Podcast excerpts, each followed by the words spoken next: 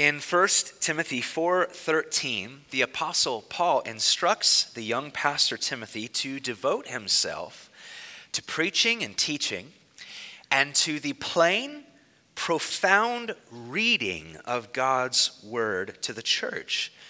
Paul writes this, "Devote yourself to the public reading of scripture, to exhortation and to teaching." And this morning, I will read out loud for your hearing and mine the best sermon any of us could hear on a Sunday morning Jesus' Sermon on the Mount. For the past 20 weeks, holy smokes, for the past 20 weeks, we have given ourselves to the study of this first major discourse that Jesus delivered at the commencement of his three year earthly ministry.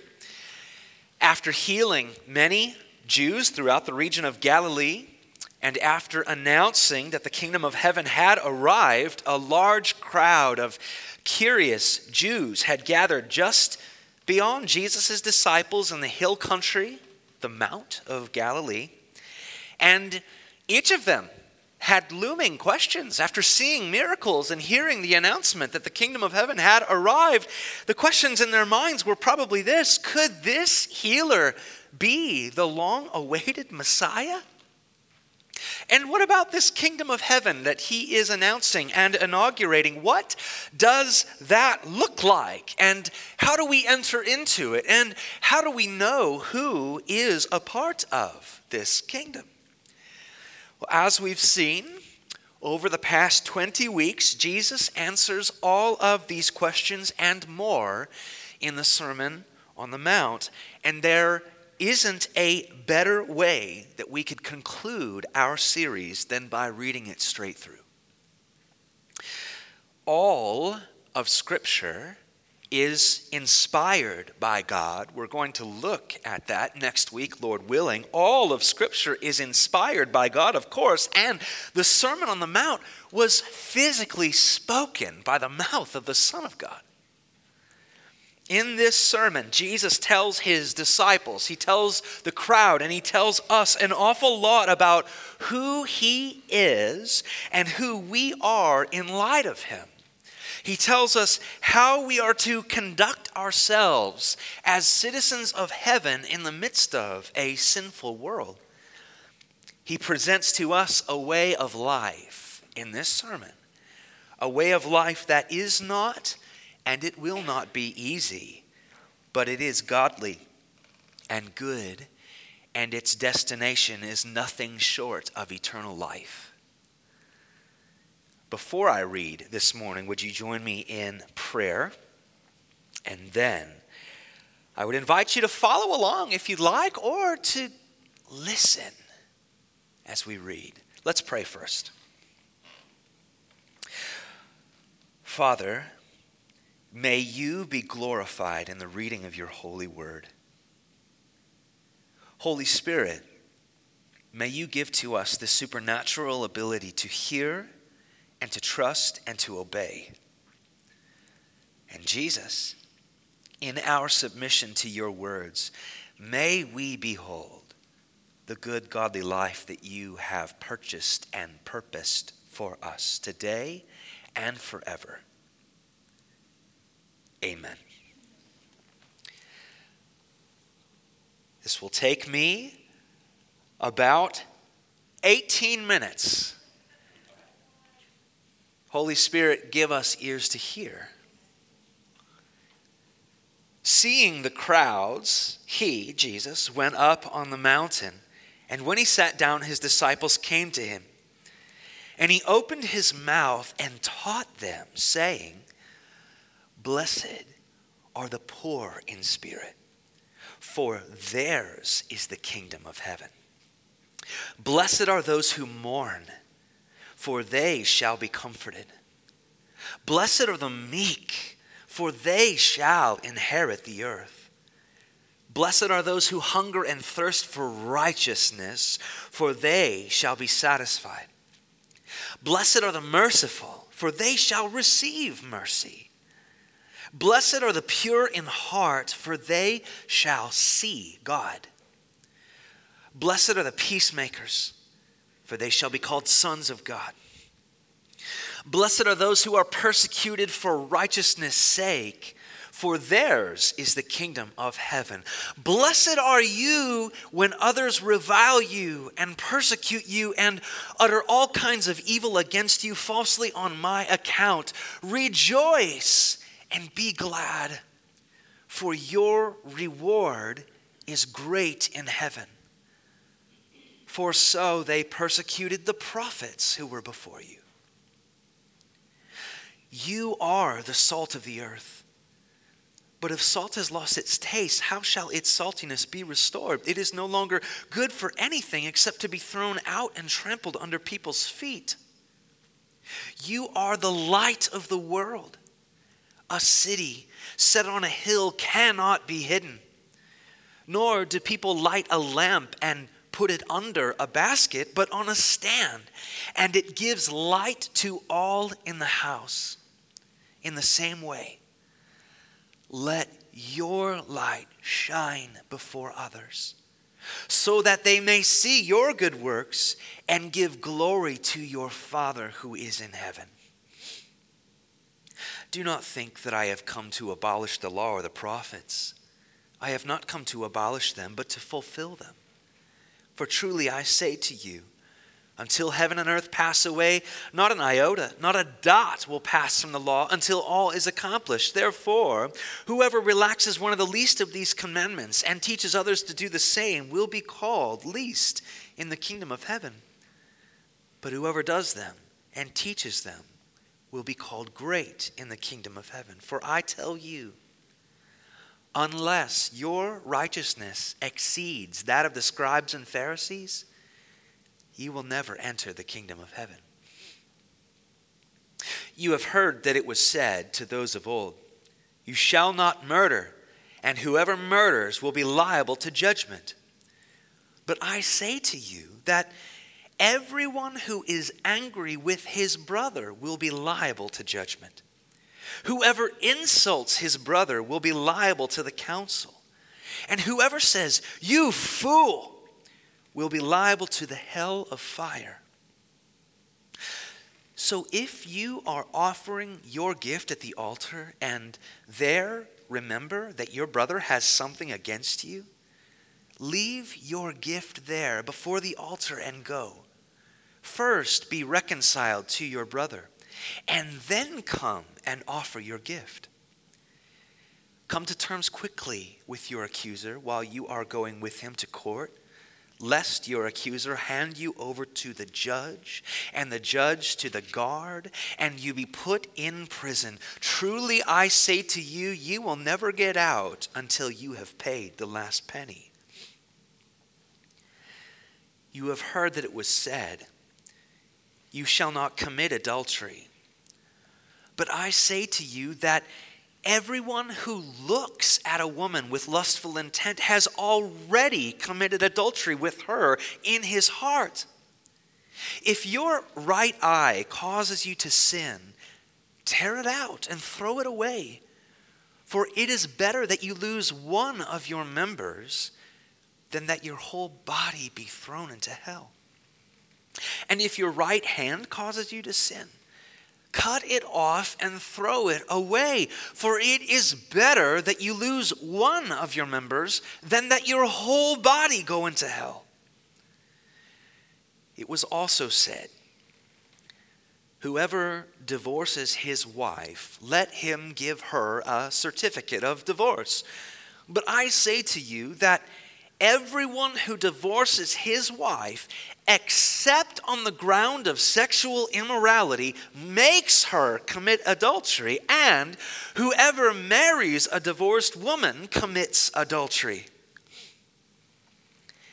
Again, you have heard that it was said to those of old, You shall not swear falsely, but shall perform to the Lord what you have sworn. But I say to you, do not take an oath at all, either by heaven, for it is the throne of God, or by the earth, for it is his footstool, or by Jerusalem, for it is the city of the great king. And do not take an oath by your head, for you cannot make one hair white or black. Let what you say be simply yes or no.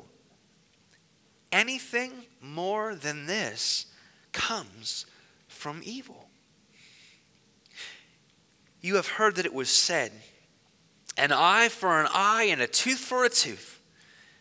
But I say to you, do not resist the one who is evil. But if anyone slaps you on the right cheek, turn to him the other also.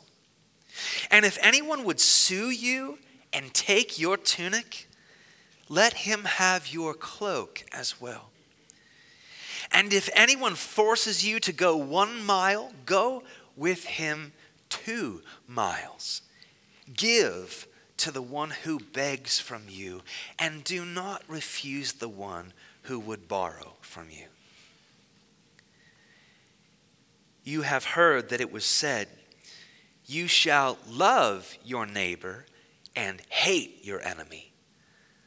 But I say to you, love your enemies and pray for those who persecute you so that you may be sons of your Father who is in heaven. For he makes his sun rise on the evil and on the good, and sends rain on the just and on the unjust. For if you love those who love you, what reward do you have? Do not even the tax collectors do the same? And if you greet only your brothers, what more are you doing than others? Do not even the Gentiles do the same? You therefore must be perfect as your heavenly Father is perfect. Beware of practicing your righteousness before other people in order to be seen by them? For then you will have no reward from your Father who is in heaven. Thus, when you give to the needy, sound no trumpet before you, as the hypocrites do in the synagogues and in the streets, that they may be praised by others. Truly, I say to you, they have received their reward.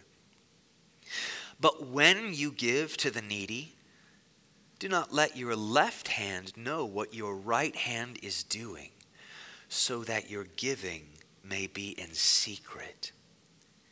And your Father, who sees in secret, will reward you. And when you pray, you must not be like the hypocrites for they love to stand and pray in the synagogues and at the street corners that they may be seen by others. Truly, I say to you, they have received their reward. But when you pray, go into your room and shut the door and pray to your Father who is in secret. And your Father who sees in secret will reward you. And when you pray, do not heap up empty phrases as the Gentiles do, for they think that they will be heard for their many words. Do not be like them, for your Father knows what you need before you ask Him. Pray then like this Our Father in heaven, hallowed be your name. Your kingdom come, your will be done on earth as it is in heaven. Give us this day our daily bread and forgive us our debts as we also have forgiven our debtors. And lead us not into temptation, but deliver us from evil.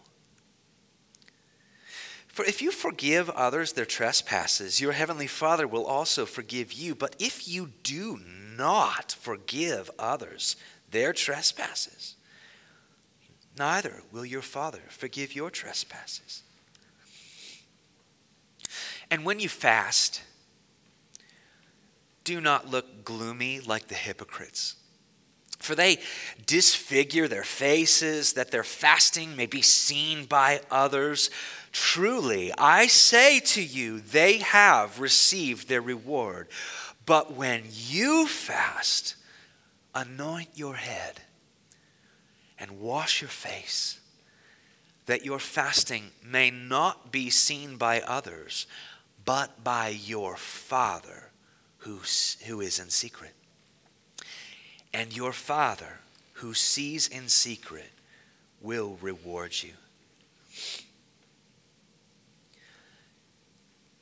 Do not lay up for yourselves treasures on earth where moth and rust destroy and where thieves break in and steal, but lay up for yourselves treasures in heaven where neither moth nor rust destroys and where thieves do not break in and steal. For where your treasure is, there your heart will be also. The eye is the lamp of the body. So if your eye is healthy, your whole body will be full of light. But if your eye is bad, your whole body will be full of darkness.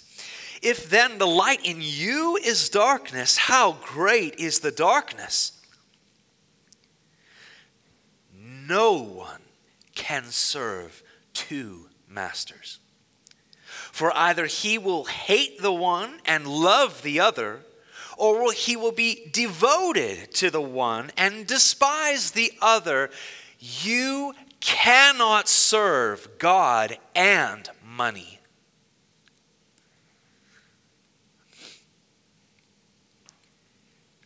Therefore, I tell you, do not be anxious about your life, what you will eat or what you will drink, nor about your body, what you will put on. Is not life more than food, and the body more than clothing?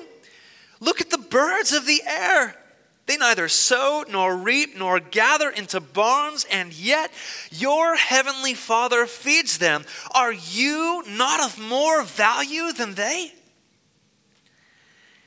And which of you, by being anxious, can add a single hour to his span of life?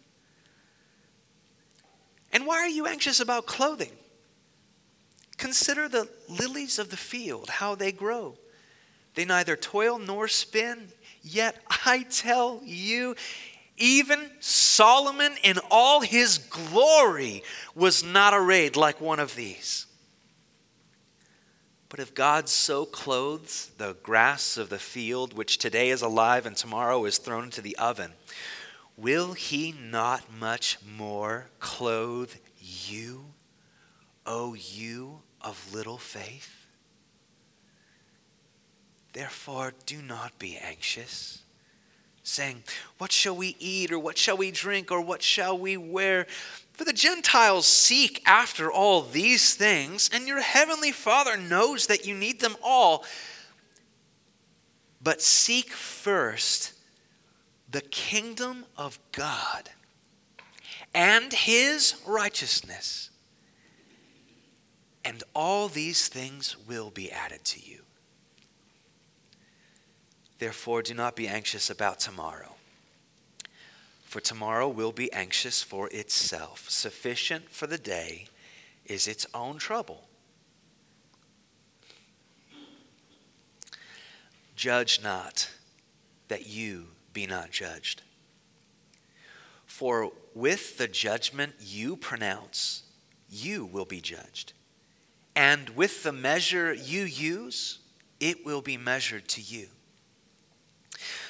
Why do you see the speck that is in your brother's eye, but do not notice the log that is in your own eye?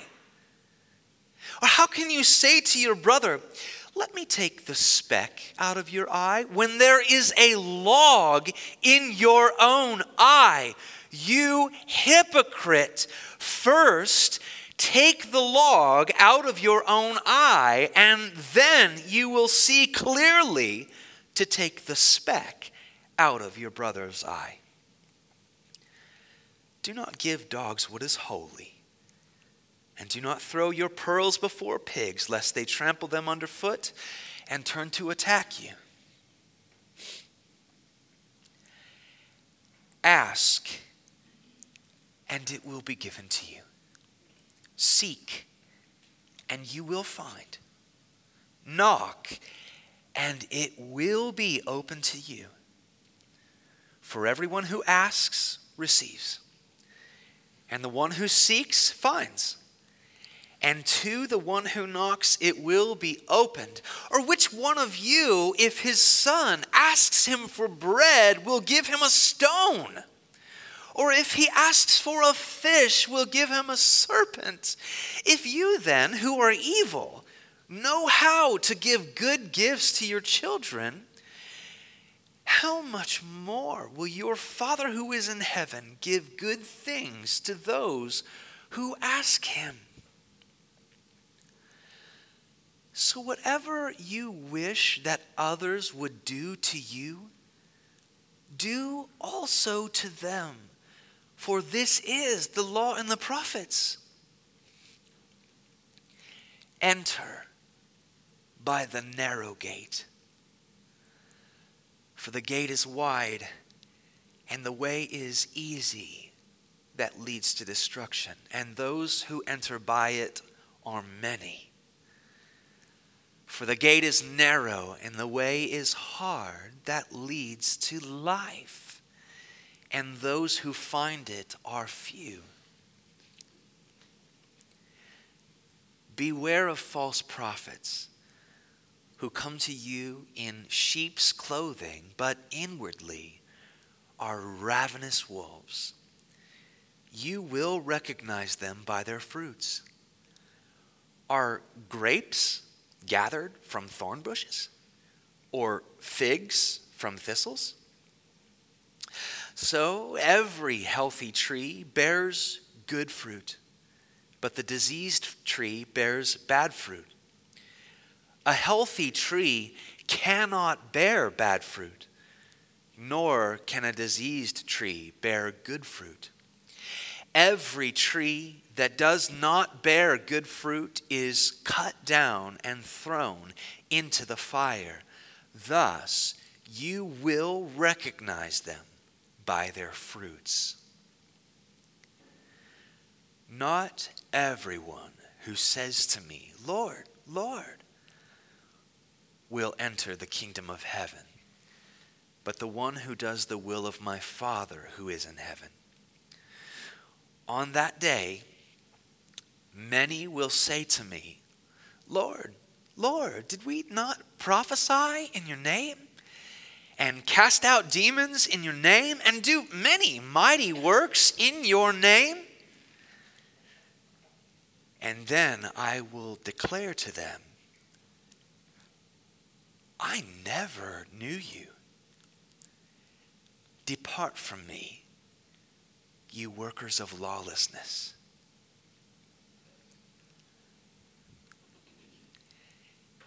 Everyone then who hears these words of mine and does them will be like a wise man who built his house on the rock. And the rain fell, and the floods came, and the winds blew and beat on that house, but it did not fall because it had been founded on the rock.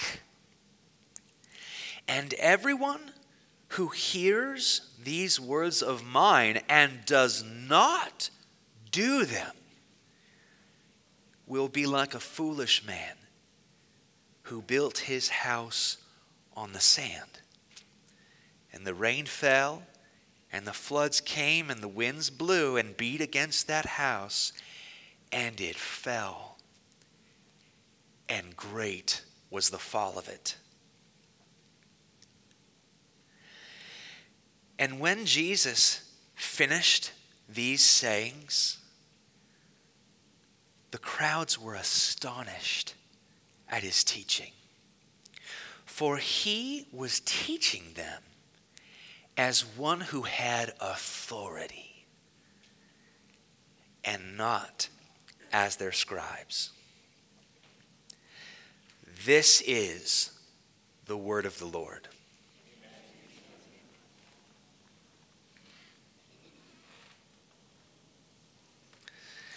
It's no wonder the crowds in verse 28 were astonished at Jesus' teaching. His message that we've just read is so counterintuitive. It's so countercultural. It's so much so that it must either be the ramblings of a madman or the wisdom of the God man. In verse 29, it's no wonder the crowds perceived in Jesus an authority that transcended the scribes and all the other misguided authorities of their day. Paul writes in Colossians Jesus is the invisible God made visible. He is the Word, the divine voice by whom molecules and matter and meaning and life were all spoken into existence. By him and through him and for him, Paul writes, everything obediently came forth from nothing. Everything obeyed his voice in coming into existence. It's no wonder the crowds perceived an otherworldly authority in Jesus.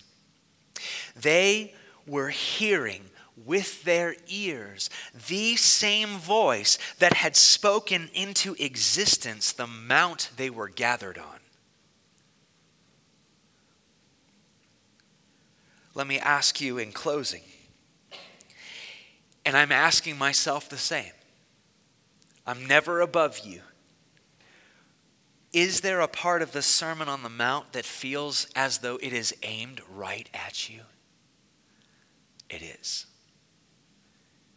That is the Holy Spirit beckoning you to listen, to trust, to repent, and to obey.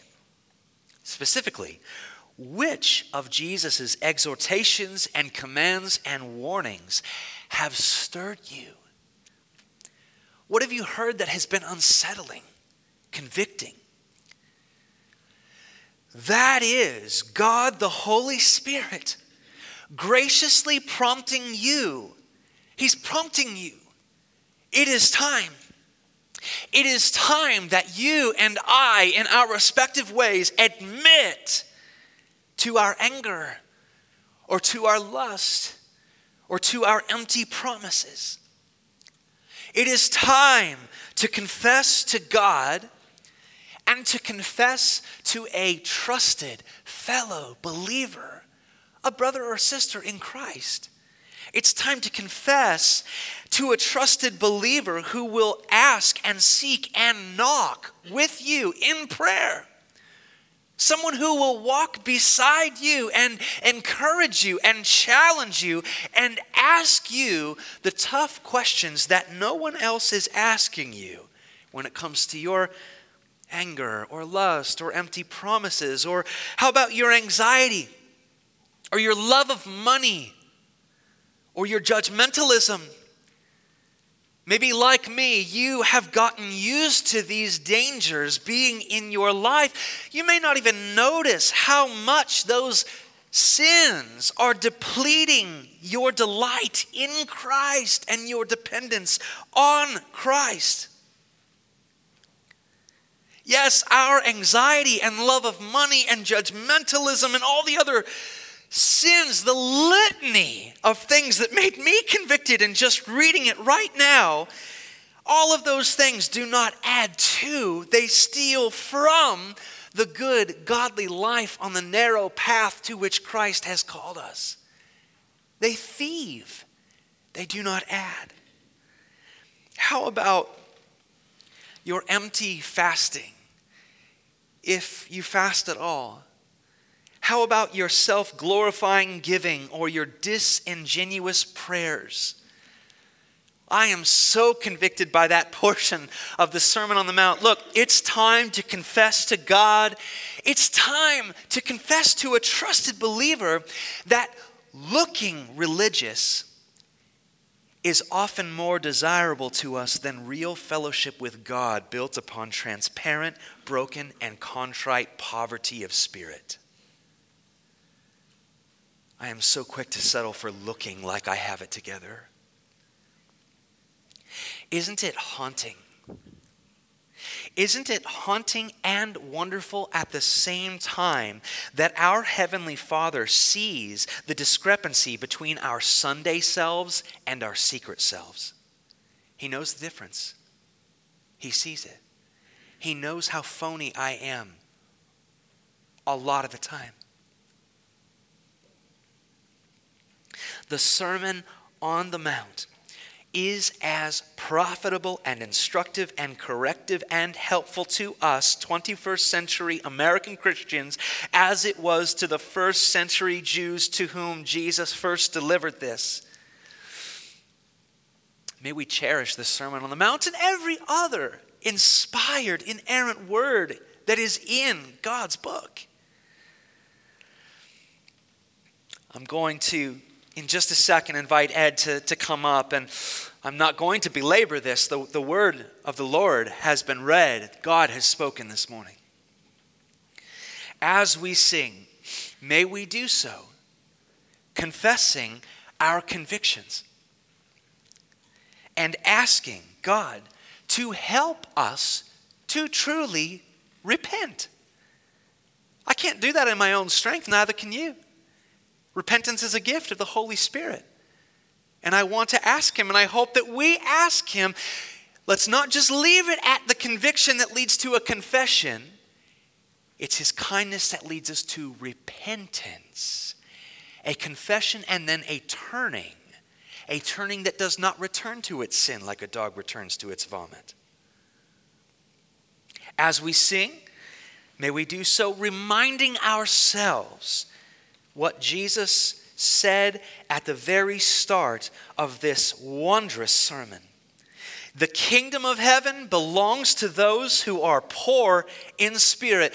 Let that gospel glory ping pong around in your mind and in your heart right now. Forgiveness, freedom, and forever life in the family of God belongs to those who know they don't belong. If you, to any shred of what I have, in just reading that sermon this morning, I have been reminded altogether of how unworthy I am to even be here. How much of a train wreck I am on my best day, and how undeserving I am to sit at the banquet table that will be when the family of God feasts together with King Jesus face to face. I do not deserve to be there, and there is absolutely nothing I can do, anything, nothing I can offer to a holy God. And if you're in that same boat, that is poverty of spirit. And to those who have poverty of spirit, Jesus opens in chapter 5, verse 3 it's the kingdom of heaven. Yep, it belongs to you. Hallelujah. As we sing, may we repentantly embrace poverty of spirit. And Jesus has told us how we might do that ask, seek, and knock. And ask God to place your two feet firmly on the narrow path of the good, godly life. As we sing, you're invited to do that. Let's pray. Ed, you can come up. Father, nothing that I have said this morning can add or enhance a word of your Son's perfect oration in Matthew 5, 6, and 7. Your perfect word has been read, and your Holy Spirit is here to convict. I thank you for that. Would you, Father, for your glory, for our saving righteousness and our good, godly lives, for as many days as you give us from here on out. Could be just today, could be tomorrow. I don't know. You know. But Lord, would you conform us by your mysterious grace through your Holy Spirit, conform us to your word because otherwise we are just playing around getting together on a Sunday morning. We're just pretending to be righteous. Lord, would you please do a deep work that can only come from you. May you break and make our, our hurts contrite. May you lead us to our knees in a poverty of spirit that knows the only people who are qualified for the kingdom of heaven are those who know they are not qualified in and of themselves, but only Jesus and his righteous blood poured out can qualify, and in fact, it has to any and all who are under the fount of that blood by faith. We praise you. And we ask that you would finish what you have started. We ask that in confidence, knowing that you will. And begin today, Lord. Take us in our conviction to con- confession. Make our confession to be that of repentance and walking in the promised forgiveness, the salvific graces of Jesus Christ. May we walk in wholeness, fullness, goodness, and glory with you today, now, and forever. In Jesus' name we pray and give thanks. Amen.